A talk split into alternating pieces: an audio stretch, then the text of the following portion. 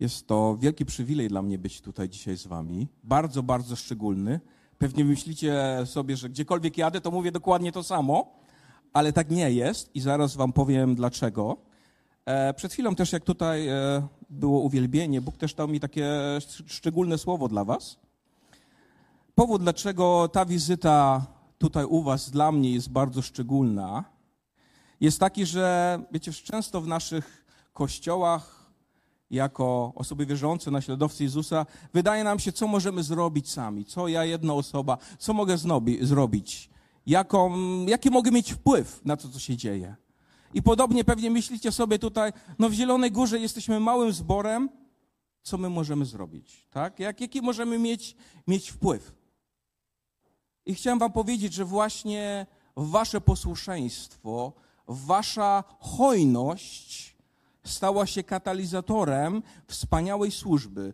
Otworzyły się drzwi do wielkiego błogosławieństwa dla Kościoła, dla misji, dla prześladowanych chrześcijan. I tak naprawdę to, co wyszło od was, stało się teraz taką kluczową częścią naszej wizji jako misji zagranicznej naszego całego Kościoła w Polsce.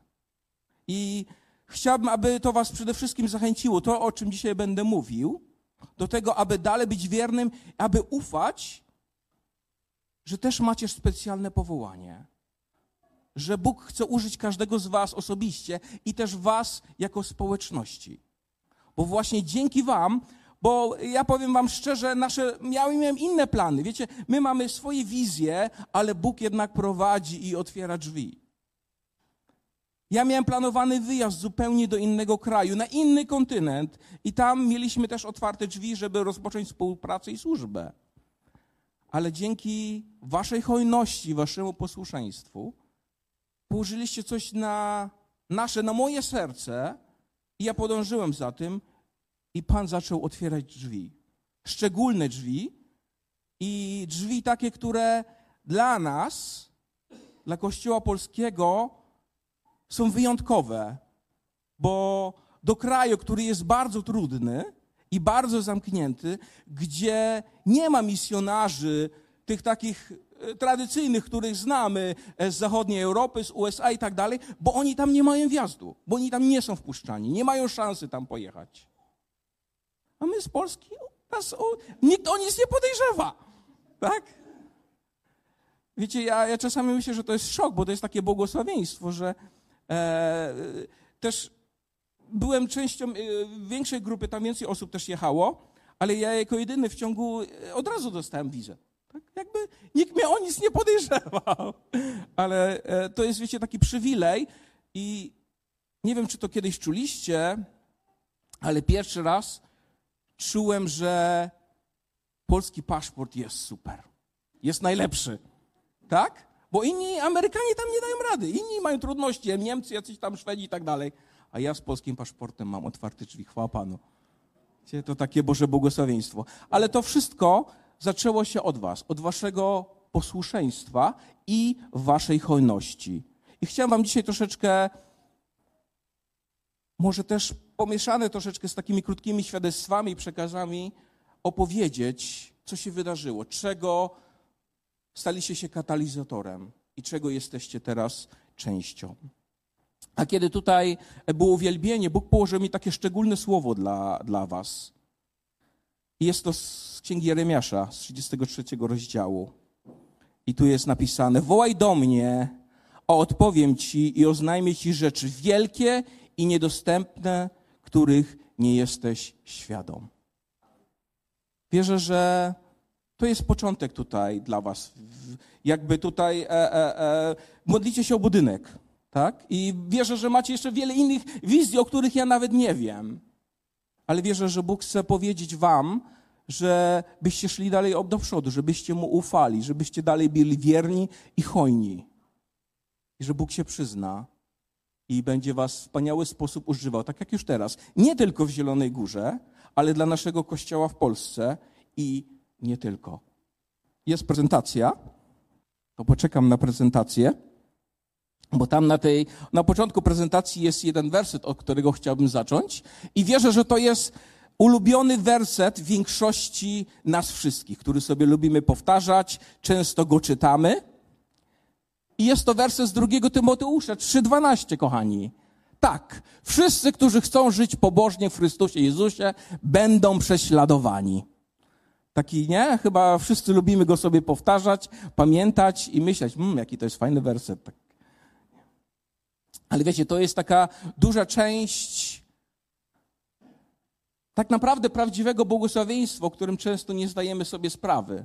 I jeżeli będzie czas, to powiem też troszeczkę coś o tym, ale najpierw i przede wszystkim chciałbym wam powiedzieć, czego staliście się częścią, jaka służba, co urodziło się jakby z waszej hojności i z waszego posłuszeństwa. Mieliśmy tutaj przywilej, pastor Dawid skontaktował się z nami, ze mną i opowiedział, że jest ofiara na prześladowanych chrześcijan w Pakistanie.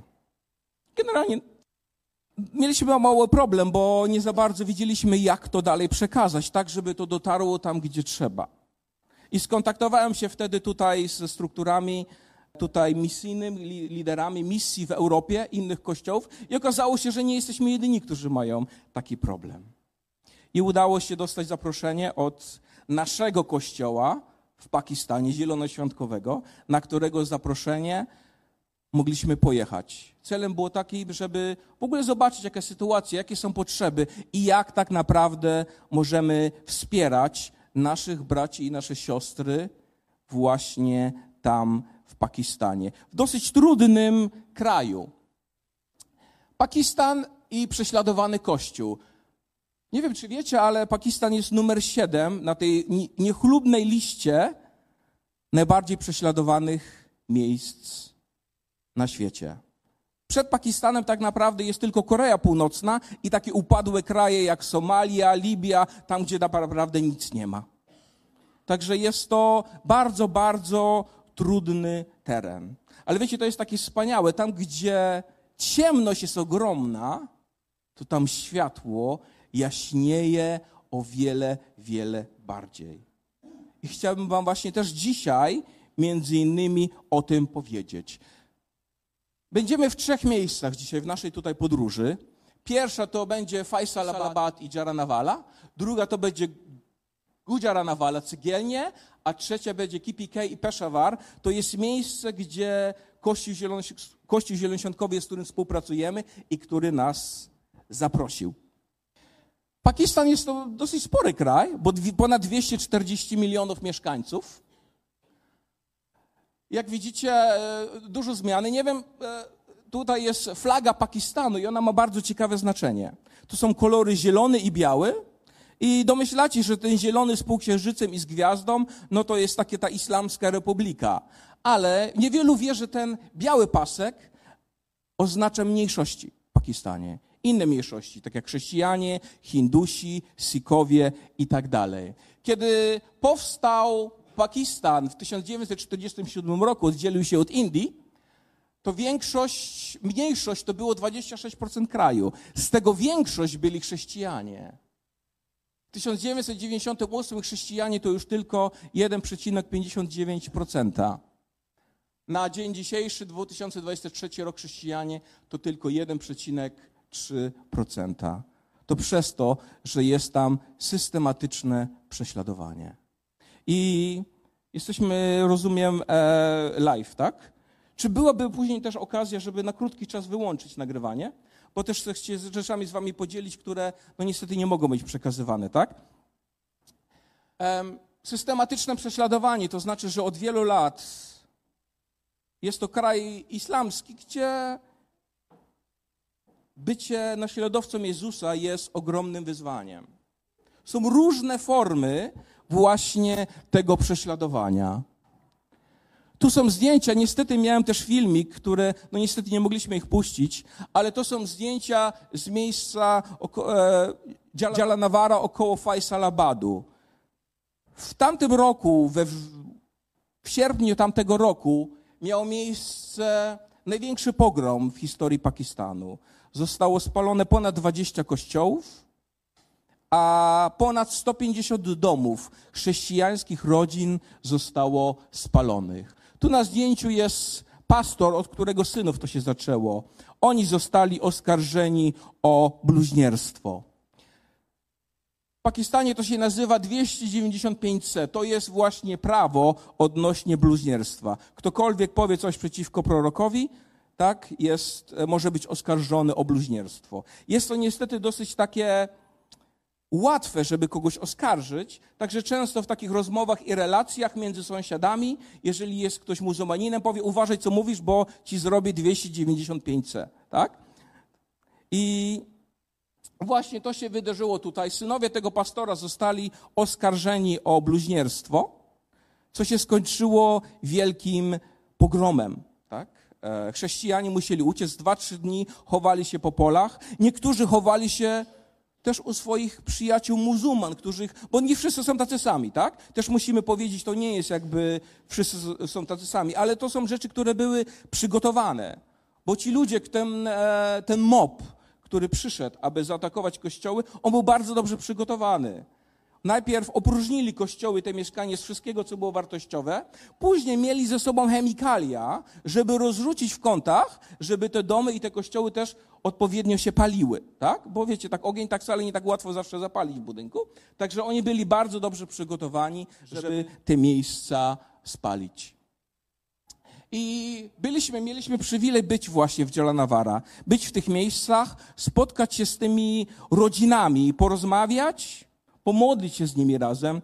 Wiecie, jak się coś wydarzy w naszym życiu, to zawsze ktoś napisze nam fajnego maila, czasami zadzwoni, czasami wyśle jakieś pieniążki, ale jak to jest inaczej, kiedy ktoś do nas przyjedzie, usiądzie z nami, posłucha naszej historii, pomodli się z nami, obejmie nas. Wiecie, to jest zupełnie inna historia. I to był też taki jeden z tych wielkich przywilejów bycia tam na miejscu. Bo od długiego czasu wiele osób nie może tam przyjeżdżać. Oni nie mają wielu gości, bo jest niebezpiecznie, bo wiele osób się boi, żeby pojechać. I my mieliśmy właśnie przywilej i tą radość, i widzieliśmy tą radość ludzi, którzy po prostu... To, że ktoś przyjechał, że ktoś się interesuje, że ktoś jest, aby zobaczyć, aby porozmawiać i aby się wspólnie pomodlić. I to jest jedna taka duża część tego prześladowania, to jest właśnie to prawo odnośnie bluźnierstwa. Tutaj widzicie więcej budynków, jak to wygląda, jak to wszystko jest wypalone. Z tym, co jest z tym związane, też bardzo często jest tak, że młode kobiety, chrześcijanki są porywane, tak? I po prostu wydawane za mąż, za starszych mężczyzn, którzy są muzułmanami, są zmuszane do przejścia na islam. I to niestety też nadal się jeszcze wydarza. I to też jest część właśnie tego prześladowania. Tutaj już widzicie te budynki częściowo odbudowane, bo to nie jest tak, że jakby wszyscy chcą po prostu wszystko zniszczyć. Tu państwo bardzo dużo pomaga, tak? Jakby tutaj, aby te kościoły odbudować. I te kościoły już zostały odbudowane, część domów już tam została odbudowana właśnie w tym miejscu tego pogromu. Jaki problem nadal pozostaje wśród wielu chrześcijan, jednak dalej jest troszeczkę, jest ta obawa, że odbudujemy wszystko i nie wiemy, kiedy znowu ktoś przyjdzie i nam wszystko spali, tak? Bo tak naprawdę po tym pogromie aresztowano tam, chyba 200-300 osób, tak? Którzy byli jakby prowoderami tego pogromu, ale oni już dawno są na wolności. Jedyni, którzy zostali w więzieniu, to jest około 1500 chrześcijan z tamtego regionu. Niestety tak to wygląda z takiej drugiej strony, tak? I mimo tego to zdjęcie jest bardzo takie wyraźne, jak tam wygląda serce chrześcijan właśnie w tym miejscu, gdzie były te pogromy. Tutaj po środku to są jeszcze rodziny, których domy jeszcze nie zostały odbudowane. One żyją w namiotach. Ale tutaj to może nie widać, ale tutaj ktoś palcem napisał: Jezu, kocham Ciebie. Właśnie na tym spalonym tym kawałku swojego własnego domu. A tutaj widzicie świadectwo, kiedy chrześcijanie odbudowują swoje domy i wprowadzają się do swoich wyremontowanych domów, pierwsze, co robią, to wieszają krzyż, żeby było widać, że oni są chrześcijanami. Nie jest tak, że po tym pogromie teraz boimy się, będziemy ostrożni, uważamy, żeby nam się coś nie stało. Pierwsza rzecz, która jest nad drzwiami, jak widzicie, to jest krzyż, bo jesteśmy chrześcijanami, jesteśmy dumni z tego, że jesteśmy chrześcijanami i nie boimy się, że będzie, że wydarzy się, co się może wydarzyć. I to też jest wspaniałe świadectwo tam i to też jest takie świadectwo, które pokazuje innym, jaka jest różnica między żywą wiarą a jakąś tam religią, I to jest miejsce w Działa Nawara, gdzie były te pogromy. Tutaj wspólnie z naszym kościołem zielonoświątkowym, z którym współpracujemy w Pakistanie, działamy tam, żeby wspierać. I następny taka służba, która się będzie tam wydarzała w tym miejscu, to jest specjalny kamp właśnie z taką pomocą psychologiczną dla tych ludzi, którzy mają obawy, że każdego dnia znowu może się związać jakiś mob, wpaść do ich domu i znowu wszystko zniszczą i oni znowu będą mieli uciekać. Wiecie, co jest bardzo ciekawe? Przy tym wszystkim, co się wydarzyło, ci, którzy napadli, oni są bardzo ostrożni, żeby komuś coś jednak się bardziej nie stało. Tak? Można wszystko spalić, zniszczyć, ale żeby tylko komuś się bardziej coś nie stało, bo wtedy byłby duży problem. Wtedy przyszłoby wojsko, I ta cała sytuacja byłaby zupełnie inna. Ale póki nikt tak naprawdę nie stracił życia, tam było parę osób poturbowanych, to wszystko rozchodzi się po kościach po prostu. Wszystko jest niestety zniszczone. I to jest taka troszeczkę część tej systematycznego prześladowania, które jest tam właśnie w Pakistanie. Cel jest taki, aby chrześcijanie byli biedni, aby byli niewykształceni, aby zajmowali się tymi najsłabszymi pracami. Tam główna gazeta w Islamabadzie, w stolicy, miała taki główny artykuł na pierwszej stronie, że dzięki naszym chrześcijanom nasze ścieki płyną dobrze.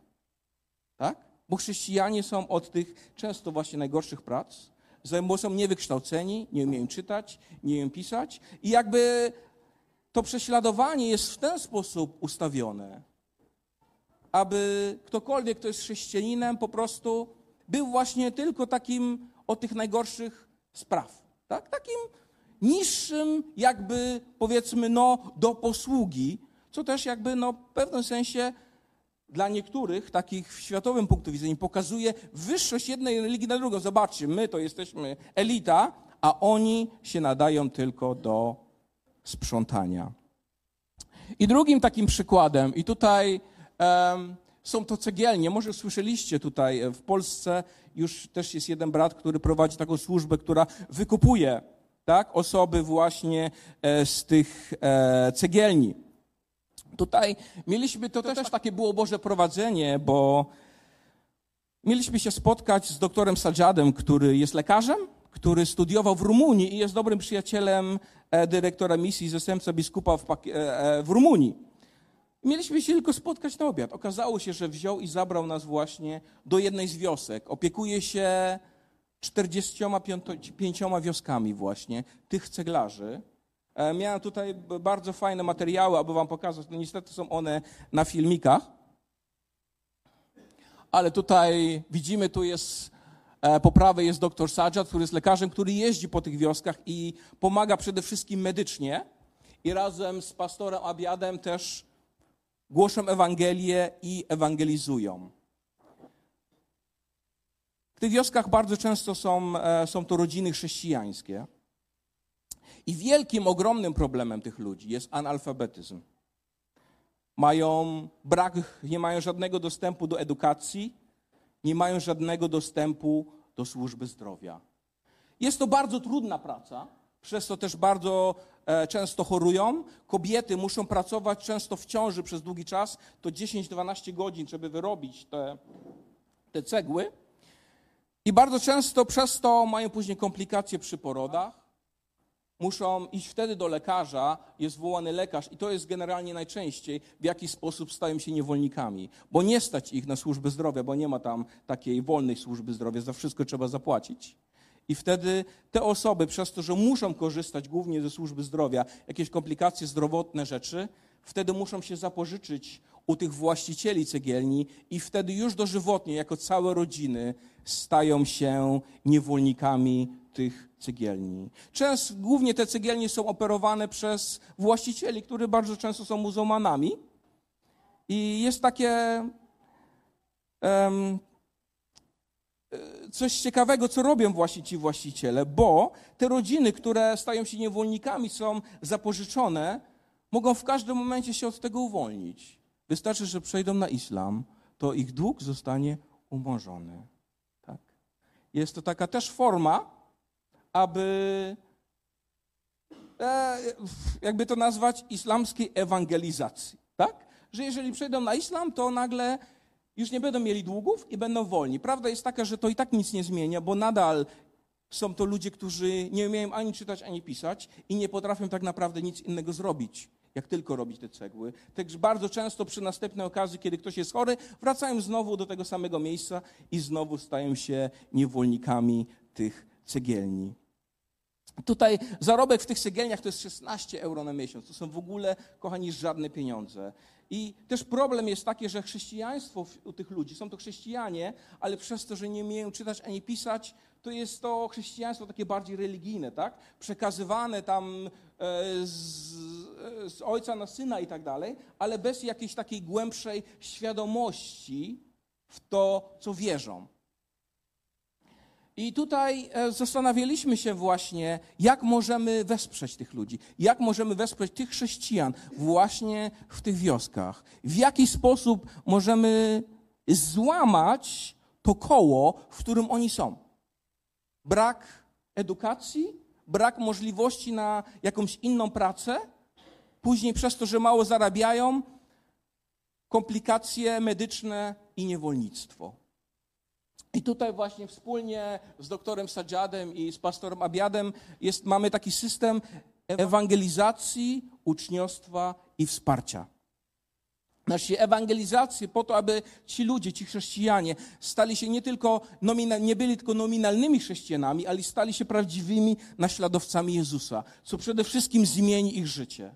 Później przez uczniostwo, przez czytanie wspólne Słowa Bożego mają okazję nauczyć się czytać i pisać, co pomoże im, aby znaleźć może inną profesję, zacząć robić coś innego, a przez nasze wsparcie możemy im umożliwić później wyjście z tego cyklu i zacząć normalne życie bez niewolnictwa. I tutaj też mieliśmy wspaniały przywilej, aby wesprzeć tą służbę. Wiecie, takim ogromnym problemem jest to właśnie, że kobiety, które zachodzą w ciążę i potrzebują cesarkę i bardzo często one są podobne, to jest spowodowane tą ciężką pracą na cegielni, właśnie wpadają wtedy w te długi i w niewolnictwo. Mieliśmy przywilej z część pieniążków, które przekazaliście, przekazać doktorowi Sajjadowi właśnie na te kobiety, które będą rodzić. Tam było sporo kobiet w ciąży. Tak, że kiedy będzie poród, kiedy będą komplikacje, one nie będą musiały się, te rodziny, zapożyczać i stać się niewolnikami, ale będą miały pieniądze, aby urodzić to dziecko i dalej normalnie żyć i pracować w tej służbie. Także to jest jedna rzecz, która się wydarzyła jakby tutaj też przede wszystkim za waszym wsparciem.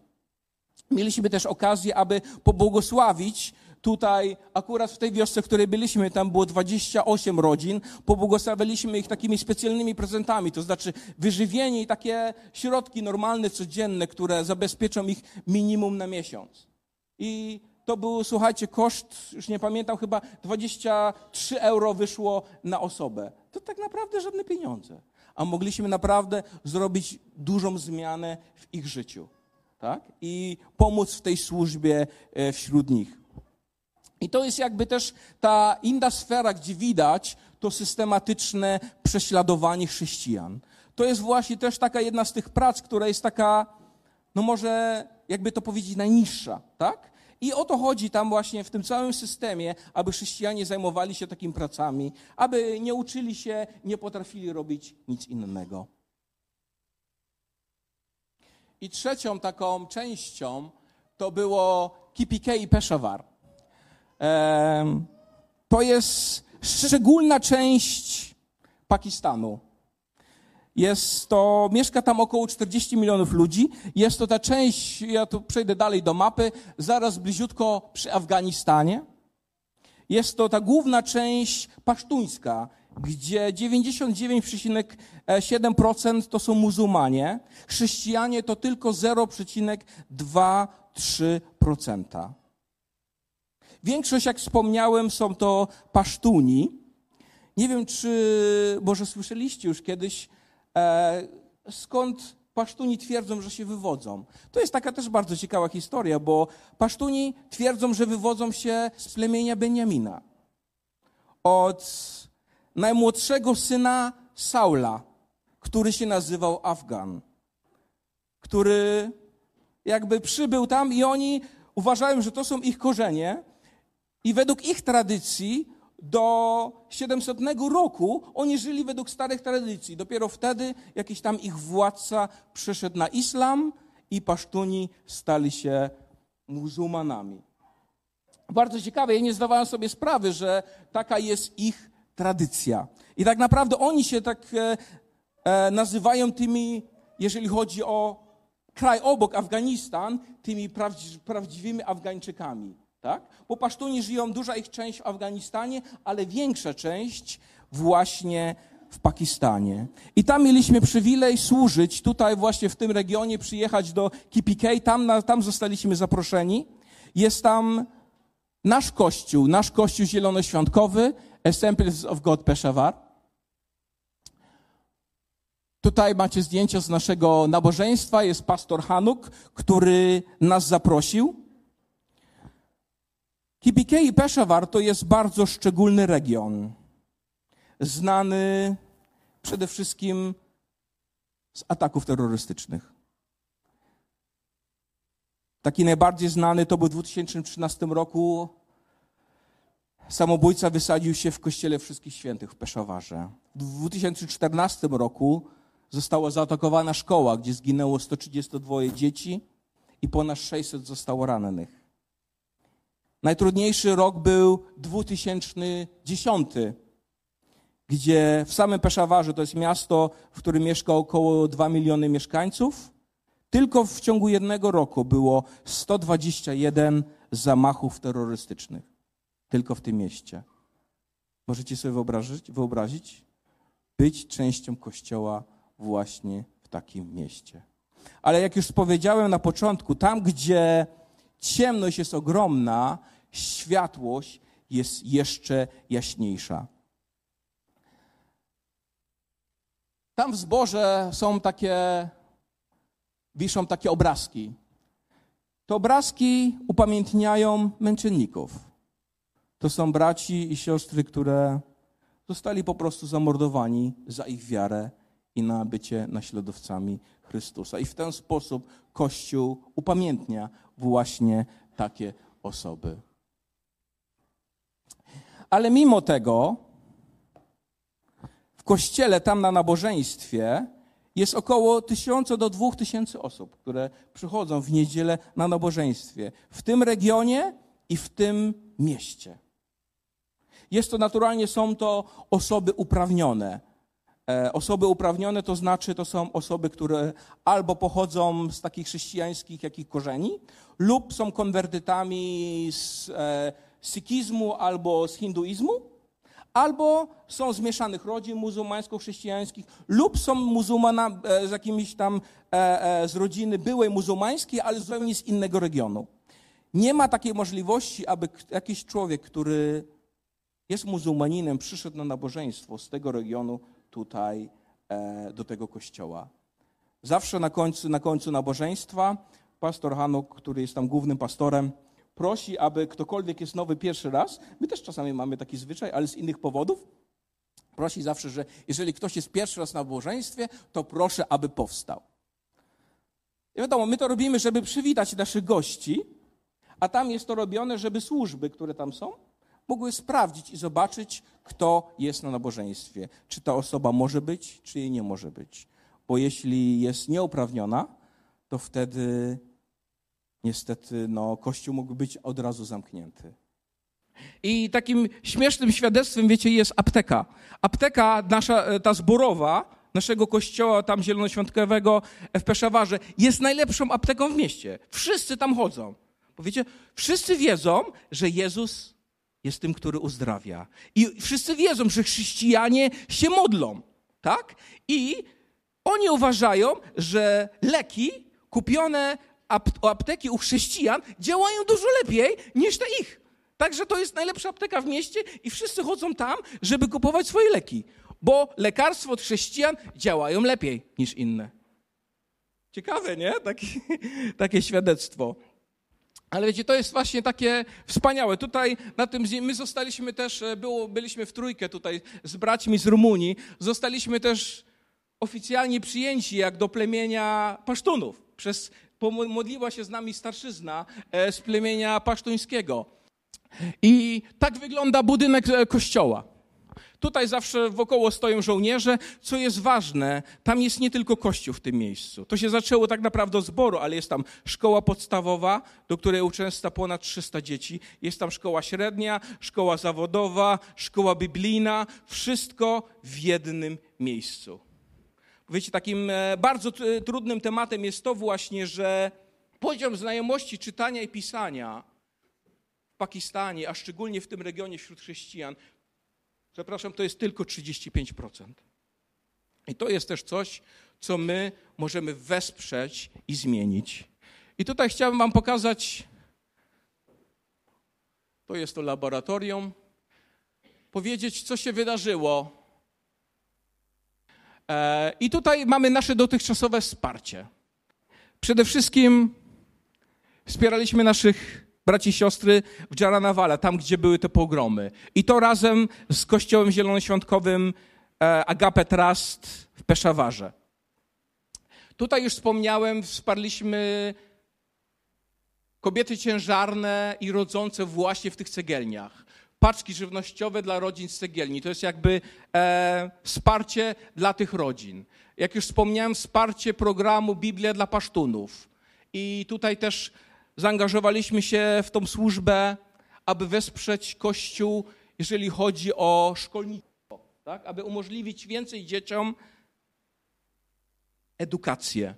No i co było najważniejsze, to jest, pokazaliśmy, że jesteśmy z nimi przez wspólne spotkania, wspólne modlitwy, rozmowy, przez dzielenie się smutkiem, jak i radością, tak? Bo jesteśmy jednym Kościołem. I na koniec już tylko... Jednak bateria nie działa? Dobrze. Jeśli ktoś z was chciałby dalej się zaangażować. I tu są możliwości, jak możemy wspierać dalej prześladowanych chrześcijan właśnie tam. Przede wszystkim modlitwa. Przede wszystkim, abyśmy się modlili o Kościół, o wierzących. Wsparli ich, byli razem w modlitwie z ich wyzwaniami. Tutaj jako zbory to jest taka możliwość zaadoptowania i wspierania całej wioski ceglarskiej. To nie chodzi o wykupienie niewolników, to chodzi o wspieranie ich, aby oni w ogóle nie doszli do tego miejsca, gdzie staną się niewolnikami. Właśnie przez ewangelizację, przez uczniostwo i przez takie drobne wsparcie, bo zdajemy sobie sprawę, że nie jesteśmy w stanie finansowo utrzymywać ludzi i nie o to chodzi, to nie jest w ogóle nasz cel. Możemy zaadoptować... umożliwić dzieciom edukację. I tutaj zachęcam często w naszych kościołach, w szkółkach niedzielnych. Może nasze dzieci chciałyby się zaangażować. Jest to tylko 13 zł miesięcznie. To jest, można umożliwić dziecku edukację, tak? Tam właśnie w Pakistanie. Ponad 60% dzieci, które tam chodzi do szkoły, nie stać na szkołę.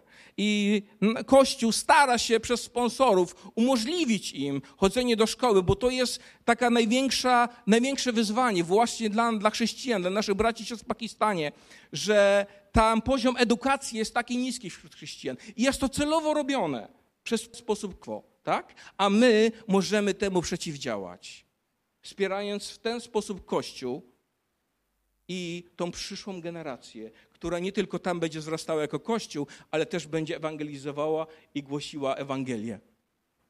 Mamy też możliwość zaadaptowania sierot, tak? Możemy dalej wspierać program Biblia dla Pasztunów i chcielibyśmy, kochani, w przyszłości wysyłać misjonarzy do Pakistanu, bo jest taka potrzeba. Niestety pole jest dosyć zawężone, bo musi być związane albo z medycyną, albo z edukacją, inaczej jakby tutaj nie ma możliwości. Ale chcielibyśmy, jeśli będą osoby powołane w naszym kościele, aby jechać tam i służyć, to chcielibyśmy im jako kościół w Polsce wysłać, tak żeby nie tylko współpracować tak z daleka i odwiedzać czas do czasu, ale też mieć kogoś na miejscu, który będzie reprezentował nasz Kościół i wspierał tą służbę tam na miejscu, na tej granicy tak naprawdę, tak? Gdzie są największe wyzwania. I też tutaj wspieramy większość naszych funduszy, które wspieramy teraz, zbieramy, bo jest możliwość wspierania prześladowanego Kościoła i wy to rozpoczęliście, a my jakby, ja to już prowadzę dalej na skalę całego Kościoła w Polsce i to też dzięki wam, bo chcemy się zaangażować i wesprzeć właśnie tam, KPK i Peshawar, tam, aby z tego budynku zborowego mogli się wyprowadzić i zbudować szkołę, średnią, szkołę podstawową i zrobić całe takie miejsce, gdzie nie będzie tylko kościół, gdzie będą szkoły, gdzie będzie sierociniec, gdzie będzie miejsce dla sierot, dla matek wyrzuconych. Tam kobieta bez męża też ma bardzo trudną sytuację, tak? Jakby, i tutaj wspieram, angażujemy się w to. Przywilej wesprzeć naszych braci i sióstr. I wiecie, to był wspaniały przywilej, że mogliśmy tam być. I nie potrafię wam powiedzieć w słowach. Niestety nie mogę wam pokazać filmików, jakim wielkim błogosławieństwem mogliśmy być. Tak? Jak wielką zmianę mogliśmy przyjść, ile nadziei, ile modlitw, ile osób wyszło do modlitwy w niedzielę na nabożeństwie. Tam na tym jednym dniu było widać, tam bardzo dużo ludzi wyszło, aby się też z nimi modlić, aby zacząć coś nowego z Jezusem w swoim życiu. I kochani, to wszystko rozpoczęło się przede wszystkim dzięki wam, dzięki waszemu sercu, dzięki waszej hojności i dzięki waszej decyzji, że chcemy wspierać prześladowany Kościół tam właśnie, gdzie jest najtrudniej. I to jest taki najlepszy sposób, kiedy możemy być błogosławieństwem. I może myśleliście sobie, że to jest coś małego, coś drobnego, ale dzięki wam zaczęła się współpraca. Ja miałem też przywilej spotkać się tutaj z organizacjami misyjnymi z całego świata, z USA i tak dalej, którzy teraz patrzą się na nas, żebyśmy my mogli coś zrobić, tak? Bo oni nie mogą. I naprawdę wyszło z tego ogromne błogosławieństwo dla prześladowanego Kościoła, dla naszego Kościoła w Pakistanie i dla misji w Pakistanie. I to wszystko zaczęło się właśnie dlatego, że wy podjęliście decyzję, że wy poruszyliście temat. I chciałbym, abyście jakby spojrzeli na to przez pryzmat innych wyzwań, które Pan stawia przed wami tutaj jako Kościół w Zielonej Górze. Czy to jest budynek, czy to jakieś inne wizje, które macie na sercu. Tak? Abyście byli odważni, abyście zaufali temu Bożemu prowadzeniu, abyście poszli za Nim, bo to jest tylko takie małe świadectwo tego, co Bóg chce zrobić przez was. Tutaj w Zielonej Górze, w waszym życiu i w Polsce, bo to, co zrobiliście, to ma wpływ na nasz cały Kościół w Polsce, na to, co my jako Kościół robimy misyjnie teraz, jako Kościół Zielonoświątkowy w Polsce. Tak? I nie tylko w Polsce, bo jak widzicie tam w Pakistanie. I zachęcam was, wszystko to, co macie na sercu właśnie, abyście mieli tą odwagę, aby iść za tym, aby szukać Pana, aby być wiernymi. Widzę, że czas się kończy, ale powiem tylko na zakończenie, wrócę do tego słowa z listu do Tymoteusza. Tak, wszyscy będą prześladowani. I chciałem zakończyć taką krótką myślą. W liście do Rzymian apostoł Paweł w 8 rozdziale pisze, jeśli tylko razem z nim cierpimy, po to, by razem z nim mieć również udział w chwale. Tak naprawdę cierpienie to źle sobie kojarzymy. Większość z nas nie chcemy cierpieć. To jest coś, co... A prześladowanie to już w ogóle. Tak? Jesteśmy szczęśliwi, że jesteśmy w wolnym kraju, że nie ma prześladowania. Ale wiecie, kiedy popatrzę się na Słowo Boże, tak jak my widzimy to prześladowanie, cierpienie w tak bardzo negatywny sposób, to jednak w Słowie Bożym wygląda to zupełnie inaczej. Nie wiem, czy pamiętacie, jest taka historia w Dziejach Apostolskich, w 5 rozdziale, kiedy apostołowie zostali zawołani przez Radę, Sanhedryn, aby powiedzieli im, no macie, mieliście nie głosić, tak, o tym Jezusie. No i później na koniec każą ich, jakby to powiedzieć, tak, dostają, każdy z nich dostaje baty, chyba tak to się nawet nazywa, tak, i zostają wypuszczeni. I tutaj, słuchajcie, jest napisane tak. Następnie przywołali apostołów, wymierzyli im chłostę, zabronili mówić w imieniu Jezusa i zwolnili. Oni natomiast opuszczali Wysoką Radę, ciesząc się, że zostali uznani za godnych tak niegodnego potraktowania dla Jego imienia. Wiecie, to są obrazy, które mogłem przeżyć i zobaczyć właśnie tam w Pakistanie, w naszym kościele w Pakistanie. Nie jest to taka, to jest duma, nie jest radość z bycia prześladowanym, bo Pan Jezus też mówi, jeśli cię w jednym mieście prześladują, to odrzuć ten pył ze swoich stóp i idź do następnego miasta. To nie o to chodzi, abyśmy szukali tego, aby być prześladowanym. Ale jeśli z powodu Pana Jezusa zdarzy ci się prześladowanie, masz jakieś kłopoty, to nie jest powód do rozpaczy. To nie jest powód do tego, żeby się załamywać, o rady, co się dzieje, Panie, wybaw mnie. To jest powód do radości. Nie wiem, czy pamiętacie apostoła Pawła, który wylądował w Europie, w Filipii i tam zdarli z nich szaty, dostali też takie tęgie chłosty i zamknęli ich w więzieniu. Taka bardzo znana, wspaniała historia o więzienniku, który się nawrócił tam w Filipii. Co oni robili w tych dybach tam w nocy? Śpiewali i chwalili Pana. Nikt nie płakał, o Panie Boże, dostałem blanie, ojejku, co się stało? Wiecie? To jest zupełnie inne spojrzenie na życie. I co dla mnie było taką wielkim otwarciem oczu i zmianą po wyjeździe właśnie do kraju, gdzie bycie naśladowcą Jezusa naprawdę wiele, wiele kosztuje. Gdzie bycie naśladowcą Jezusa jest wielkim wyzwaniem. Gdzie to kosztuje każdego dnia, może kosztować swoje życie. To jest to, że to prześladowanie może być w pewnym sensie wielkim błogosławieństwem. Bo przez to prześladowanie chrześcijanie są... Tam nie ma... Nie udają, tak? Większość z nich to są prawdziwi chrześcijanie, bo jeżeli kosztuje coś swoje życie, to już ci się nie opłaca udawać. To się wtedy zastanowisz, czy warto, czy nie warto, jak tam ktoś będzie stał z karabinem, aby zabrać twoje życie. Ale co jest jeszcze ważniejsze, w stopniu nasz Pan buduje swoją chwałę właśnie przez prześladowany Kościół. Bo właśnie nasze zachowanie, nasze reakcje, nasze światło właśnie w tym miejscu prześladowania świeci o wiele, wiele bardziej. Nie wiem, czemu tak jest, ale wszędzie tam, gdzie chrześcijanie są prześladowani, tam Kościół najszybciej rośnie, tam najwięcej ludzi się nawraca i tam jest największe przebudzenie. Mam nadzieję, że nie potrzebujemy u nas prześladowania, abyśmy się przebudzili. Ale... Tak to wygląda. Ale zachęcam nas wszystkich,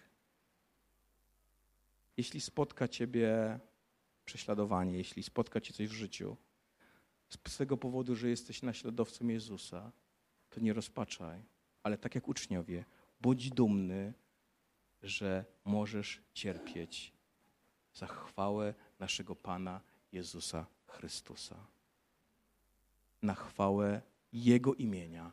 Bo twoje cierpienie i twoja postawa względem tego cierpienia będzie bardziej świeciła niż cokolwiek, co możesz zrobić lub powiedzieć. I to będzie oddawało chwałę. chwałę naszemu Panu. I to właśnie dzieje się tam, gdzie Kościół jest prześladowany. Bo to, że jest prześladowany, a mimo to jest wierny i oddaje chwałę Panu, daje ludziom najbardziej do myślenia. Jak to było od samego początku, kochani. Mógłbym tu jeszcze dużo opowiadać, ale tak staram się streścić, także...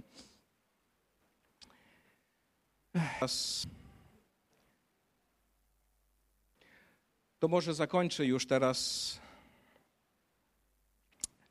słowem z pierwszego listu Piotra z 4 rozdziału. Przeczytamy sobie na koniec 2 wersety. Wspomnieliśmy Pawła. Może wspomnimy też jeszcze naszego Pana Jezusa, który powiedział: szczęśliwi prześladowani z powodu sprawiedliwości, gdyż ich jest Królestwo Niebios. Szczęśliwi jesteście, gdy was będą znieważać, prześladować i kłamliwie zarzucać wam wszelkie zło ze względu na mnie. Cieszcie się, radujcie niezmiernie, bo w niebie czeka was wielka zapłata. A na koniec przeczytamy sobie jeszcze z ust Piotra, z pierwszego listu Piotra, z 4 rozdziału. I tutaj od 12 wersetu czytamy. Kochani, przestańcie się dziwić, że spadają na was bolesne doświadczenia. Nie spotyka was nic niezwykłego. Dzieje się to, aby poddać was próbie. Ale cieszcie się i to w takiej mierze, w jakiej jesteście uczestnikami cierpień podobnych Chrystusowi, abyście w pełni szczęśliwi mogli przeżywać radość w czasie objawienia się Jego chwały. Uważajcie się za szczęśliwych, gdy was znieważają ze względu na imię Chrystusa, bo spoczywa na was duch Boga i chwały. Kochani, chwała naszemu Panu.